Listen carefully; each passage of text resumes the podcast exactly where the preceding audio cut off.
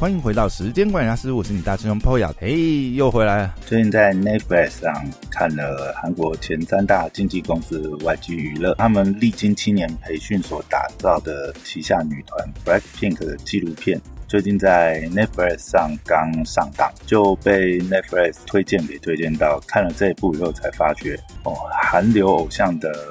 培育过程真的很猛哦，在。纪录片里面有叙述到，哈，就是他们训练的方式是这样：两周呢会放假一天，然后放完以后呢再连续训练十三天，然后每天的训练时间是十二个小时，哦，所以真的是魔鬼般的练习生训练了。而且以 Blackpink 的成员来讲，平均大概都是做了五年以上的练习生哦，比较短的可能有四年，平均的话是。都有做到五年以上的练习生，等于是在这种高压连续的训练，而且他们是要住宿在那边训练，是要离家住宿，真的是非常高压的训练。那相同的，其实对经纪公司来讲，就是要投资这些专业的训练，要请专业的舞蹈老师啊，甚至啊这个 rapper 的老师啊，歌唱的老师，给这些训练生们培训哦。如果以这种专业训练的费用来讲，哦，也是相当可观哦。所以对这些经纪公司来讲，其实这也是一种双向的压力，因为经纪公司不可能持续投资在无法出道练习生，那相对来讲，练习生也必须在每个阶段都要努力达到这个呃经纪公司的训练要求哦，不然的话就没有办法留到最后。所以其实这样子的压力。来讲的话，每一个练习生都要背负非常大的压力哦，而且是都要离开家里，可能有的时候在心情上面呢也会受到一些影响。但是不断不断都要在每个阶段拿出最好的表现哦，不然可能嗯下一次的这个阶段就被淘汰。那在这个过程当中，每个阶段都会有人淘汰，所以能留到最后都是精英中的精英哦。不管是歌唱啊、舞技啊、rap 啊这些表演啊，包含他们心理的这些耐压抗挫的这个心理素质哦，都会得到一个很完整的一个磨练。难怪就是说这些韩流的偶像啊，现在可以输出全国哦，真的是也算是一种制造业的 SOP，在制造这个偶像吧。以韩国现在的这种明星产业哈，偶像产业来讲。那这个过程当中，就是看那个纪录片，其实还蛮，应该也算是蛮激励的吧。就看到这些啊小女生为了进到这种梦寐以求的这种偶像事业，她们舍弃了很多，哦，包含这种呃那么小，可能有的十四岁或者十六岁，哦，都还没有，可能没有交到什么朋友，然后也没有什么，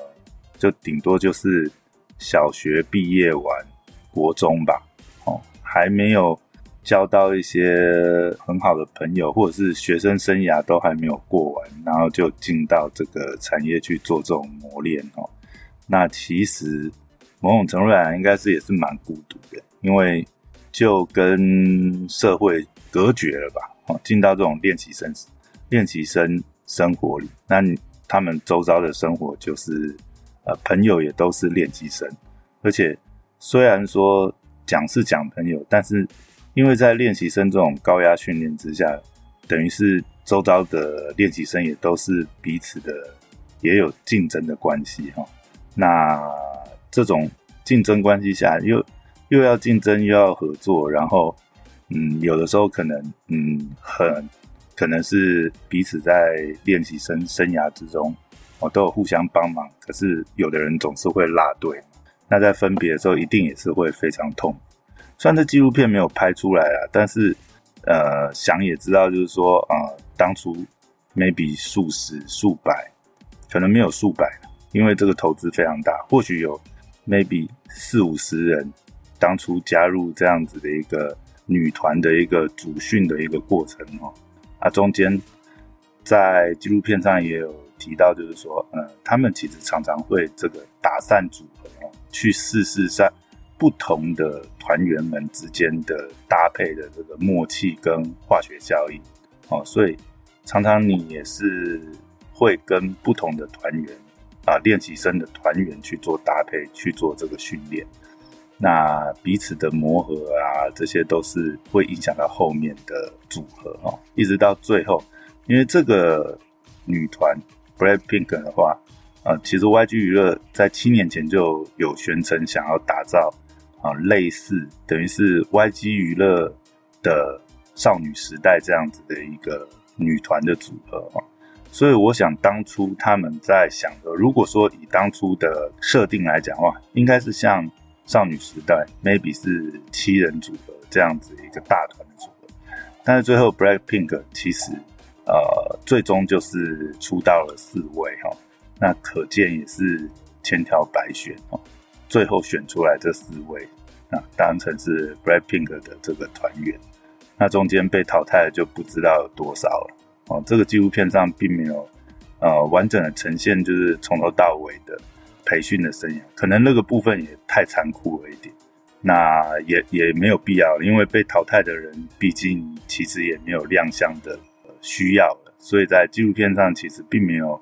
把淘汰掉的学员呈现出来，那反而是就是这四位从他们当初参加甄选的过程，其实还蛮完整的在这个纪录片上呈现，所以看这个纪录片的话，我觉得也是。有一种真人实境秀的感觉吧。之前我也在脸书上跟朋友分享了一下我看这部纪录片的感觉哦，就也有朋友给我一些回应。哦，比方说其中也有讲到说，哦，像这个觉得 Lisa 跳舞真的很好看。那这里面在纪录片上其实也有有一段也有提到，Rosie 有讲到，当他十六岁刚进去当练习生的时候，那那个时候从没有跳过舞。的他，等于第一次去上练习生的舞蹈课的时候，哦，就这个里面纪录片是没有呈现出来啊，没有拍他当时第一次上课的镜头，不知道是有没有那个画面。但是想想必也是非常惨，因为他说他从来没跳过舞，那要跳这种舞，光记那些舞步啊，然后肢体协调，想必是非常的惨。那那个时候，Rosie 就讲说，那当时。Lisa 就是练习生中舞蹈的 top，，所以他其实当时心里就暗发誓，哦，希望自己将来可以练到跟变得跟这个 Lisa 一样啊，就十六岁小女生就有这么强烈竞争意识哈。那不过这里面其实蛮厉害，因为我们回头来看啊，以目前他们的舞蹈程度来讲，当然 Lisa 一定是最突出的一个，可是可以在他们的表演当中看到。其实 Rosie 现在来讲，就他们四个团员来讲，在各方面来讲，就算舞蹈来讲，也是已经是同一个等级、同一个级别。那就可以想想到哈，当时 Rosie 不知道是花了多少努力才走到今天这个位置哦。至少他在舞技上面也可以跟 Lisa 是在同一个级别的程度哈。这大概就是呃练习生生涯的这个。培训的一个成果哈，那其实也有人提到，就是说很多这种韩团偶像通过练习生的培训啊，其实很多家世背景也都是很猛哦，很好，这样才有办法通过这样子练习生的培训出道哦。因为虽然说练习生期间可能公司有提供食宿啊，然后一个练习生据说啦，一个练习生光他们的这些培训啊，分摊这些经费啊。大概就要三万台币哈。如果说像另外一家 JYP 的话，啊，听说是要到五万哈，去谈这个练习生他一个月的这些专业培训的这些费用哈。那练习生一天只有大概六十块的零用钱，我我在想，六十块的零用钱，而且韩国的。好像以韩国的消费来讲，比台湾还高吧？如果练习生一天只有六十块，基本上这六十块不知道能干什么。哦，买买水嘛，应该也不用了，宿舍应该有水。不过我想，这六十块不知道干嘛。哦，所以变成是说评比的时候啊，那服装啊什么，想必不可能是公司帮你出嘛。那这个时候可能就是要跟家里拿钱自装哦，所以这里可能就会有家世背景上的差异。如果说是家世背景比较好的，可能家里还会资助啊，不管是服装造型、配件啊、化妆品啊等等，或者是发型。因为这这里面不晓得就是经纪公司会不会帮忙打理这些造型，但是想必在练习生时期可能没有投资到那么多，那就变成说练习生这部分可能就要靠自己了哈。所以这样子讲的话，其实家世好的练习生比较容易突出，也是非常是合情合理哈。而且也有一些暗黑的八卦是说，因为我们都知道这个韩国的整形工业哈。非常发达，那往往就是有一些暗黑八卦，就是说，因为不是每个人都是长得那么完美，那有的时候经纪公司也会要求，就是说，哎，如果练习生想要出道的话，那他会要求你去整形。那当然，这个费用好像有的是说，呃，经纪公司可以借练习生，但是相对来讲，可能就是在签约上面，可能又要签一个什么。不合理的长约，或者是从未来亿的收入里面再去扣，那这种可能就对于家世没那么好的人，那他可能就要跟基金公司借或者什么，而且还要考虑要不要花那么多钱去做整形，对不对？那对于家世比较好的，或许他本来就既然是想要走这个偶像演艺出道，那门面的打理当然是非常重要。那或许家里就资助他，那他就很快就达到。至少在颜值上，可能就达到公司的标准。其实这里是不是很清楚了？到底是化妆的技巧呢，还是小时候婴儿肥，长大就这个女大十八变？不知道。好，但是从呃 Blackpink 四位团员早期的这个长相，哈，跟现在出道以后的妆容，感觉其实也是有一些差异啊。不知道是不是有去动什么刀？哎，这个就搞不太清楚。不过这也是闲聊了，题外话。那如果说以家世来讲的话，我们可以看一下。这我后来稍微去查一下。如果说以家世排名来讲的话，那排名第一的可能是 Rosie 哈。Rosie 呢，全家早就移民到澳洲，然后他们家里都是名门律师哈，爷爷啊、爸爸，Rosie 的姐姐也都是律师，所以其实。家里环境是非常好的哈。Rosie 的话，以家境来讲的话，大概就是团员里面最好。而且当时其实有一个事情也可以看出来哈，就 Rosie 其实那个时候在征询的时候是爸爸推荐他，哦，爸爸就是跟他讲说，哎，你现在十六岁不参加，将来二十五岁搞不好会后悔，说为什么你去参加甄试？哦，因为可能爸爸那个时候就看出 Rosie。歌唱啊，其实很有天赋这样子，所以呢，Rosie 就去参加了当时 YG 在澳洲办的甄选会。那他是从七百人当中脱颖而出，而且是七百人中的第一名哈，所以真的是能够留到最后的，其实都是非常有天赋的。当初可以从七百人中甄选选到第一，然后走到最后，很多来讲也不是不然，也不是每个人都可以达到，这大概就是天赋吧。哈那再讲排第二的话，应该是 Jenny，这个里面也有些小插曲哦。当 Jenny 也是在国外留学哦，但是他不是家里移民啊，他就是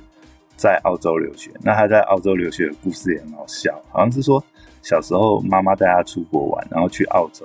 他玩的很开心，澳洲就去澳洲玩玩的很开心。妈妈就问他说：“哎，想不想留在这里？”那杰尼小时候就说：“嗯，很好啊。”然后他好像就是从小学开始，然后妈妈就把他寄宿学校吧，还是寄宿家庭的样子，然后就在澳洲留学。然后本来十四岁的时候，妈妈想要把他转到去美国留学，可是 Jenny 那时候就看到 YG 有在甄选，他就参加甄选哦，也是通过甄选就是入选，然后就是跟家里讲说他希望可以走这条路。那 Jenny 家里的话，如果以地区来讲啊，他家就是住在韩国的江南区哈。如果类比的话，应该就是台北的信义区哈，等于就是天龙国中的天龙国就对了。光以这个地区出身就可以看出，呃，Jenny 的家世是非常好哈。再来的话就是 Jisoo，哦，Jisoo 的话，他算是团队里的颜面担当。那 Jisoo 的爸爸呢是 SBS 哦，就韩国这个电视台的股东哦，所以家世也是非常好。最后讲到 Lisa，Lisa 呢，他是十四岁的时候参加 YG 在泰国曼谷的甄选。那 Lisa 更厉害哦，当时是四千人中的第一名入选。那他也是 YG 娱乐在好像二十几年来第一个外国的练习生哈。而且他当初很妙是，他也是一句韩语都不会就来韩国当练习生哈。跟前阵子我们上一次追剧追那个艾米丽在巴黎一样哦，哎，都是一句当地的语言都不会就冲了哈。而且 Lisa 当时也是不顾家里的反对，其实家里可能没有那么想要让她离家背景那么远，而且是独自一个人跑到陌生的韩国去做这练习生哦。可是 Lisa 好像当时就是很喜欢外居的艺人，所以她很早就想说，哦，如果要加入娱乐圈的话，就是要加入 YG 娱乐。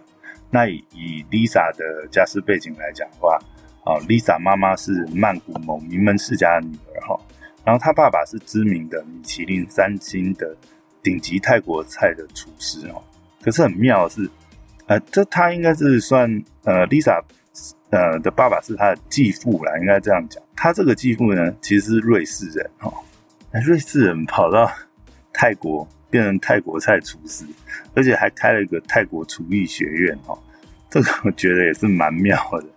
哦，不过也是因为这样子啊，所以其实 Lisa 家世也是相当好哦，所以可以看到哈，Blackpink 四名成员来讲，可以说是全员富婆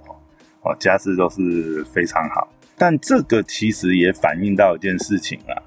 前面虽然讲说家世好是有很大的帮助，但是另外一个层面来讲，家世好，那从小大概就是家里照顾的非常好啊，就是也是。当成掌上明珠嘛，都是这么漂亮的个女儿，家世好的话，一定是捧在手掌心。但是他们还是愿意来参加这种极速哦练习生这样子魔鬼训练。那像这种态度跟努力，其实我想这就不是出身的问题了，真的是个人的这个意志力哦。所以家世或许是一种基本，但是呃，知道自己需要拒绝诱惑啊，然后。知道自己想要努力什么，然后可以在高压的环境啊持续训练自己，然后撑到最后，这个其实还是不是一般人能够做到的哈。那整个 Blackpink 这一部纪录片，其实大概就记录了他们从开始到目前哦的一些成就，其实也分析了一下韩流整个 K-pop 输出的这些文化。里面比较有趣的一段是，这里面其实有拍到他们的音乐制作人哦。那 Blackpink 的音乐制作人是 YG 里面的御用的这个王牌音乐制作人是 Teddy 哈，叫 Teddy。Teddy 之前好像也是一个韩团的偶像出身哦，所以他非常能理解偶像团体的怎么去带这些偶像团体吧，因为他本身也是偶像团体出身，所以可以感觉出来他跟团员们的这个。感情也非常好。里面有一段就问到 Teddy，就说：“哎，K-pop 是怎么席卷全球啊？”这时候其实可以感觉出来，就是 Teddy 其实嗯，并不是很开心吧。他其实有讲什么叫 K-pop？难道是语言问题吗？讲韩语就是 K-pop？其实音乐不就是音乐吗？好的音乐自然就会流传嘛。目前来讲的话，Blackpink 来讲，它可能是。在韩国团体当中，哦，不偶像团体当中，在欧美最受欢迎的，他们相对的一些数据上啊，其实都可以看看出来哦。包含就是，其实以 YouTube 上面哦，呃，Blackpink 就有三首歌是突破十亿以上的观看，甚至他们有一首哈嘟嘟嘟，哦，是高达十三亿的观看哦。然后另外就是在 The p a t i f y 上面，他们也是。音乐串流平台上面订阅人数跟累计播放次数最多的这个韩国女子团体，那大家也可以说明，以 Blackpink 来讲，他们走的是蛮国际化的个音乐类型的包装哦。那这里面其实，在找一些资料的时候，还有看到一个东西，我觉得蛮有趣，就是 Lisa 是唯一一个非韩裔的团员哦，也是 YG 这二十几年来唯一一个外国国籍出道的一个艺人哦。那 Lisa 的话，就可以看出她的天赋跟努力哦。那她也是舞蹈里面跳的最好。那她在去年的时候，其实还有去中国发展哦。在中国的这个偶像选秀的节目，有一个是《青春有你》第二季，哦，Lisa 是担任这个舞蹈的导师。那在里面其实，呃，看了一些片段，我觉得蛮有意思，就是看到 Lisa 在去要求实境秀里面的这些团员的时候，其实就可以感受到他们当初在练习生时期的时候所受到要求哦。那尤其是在舞蹈上面，那看看那 Lisa 会下去做这个指导，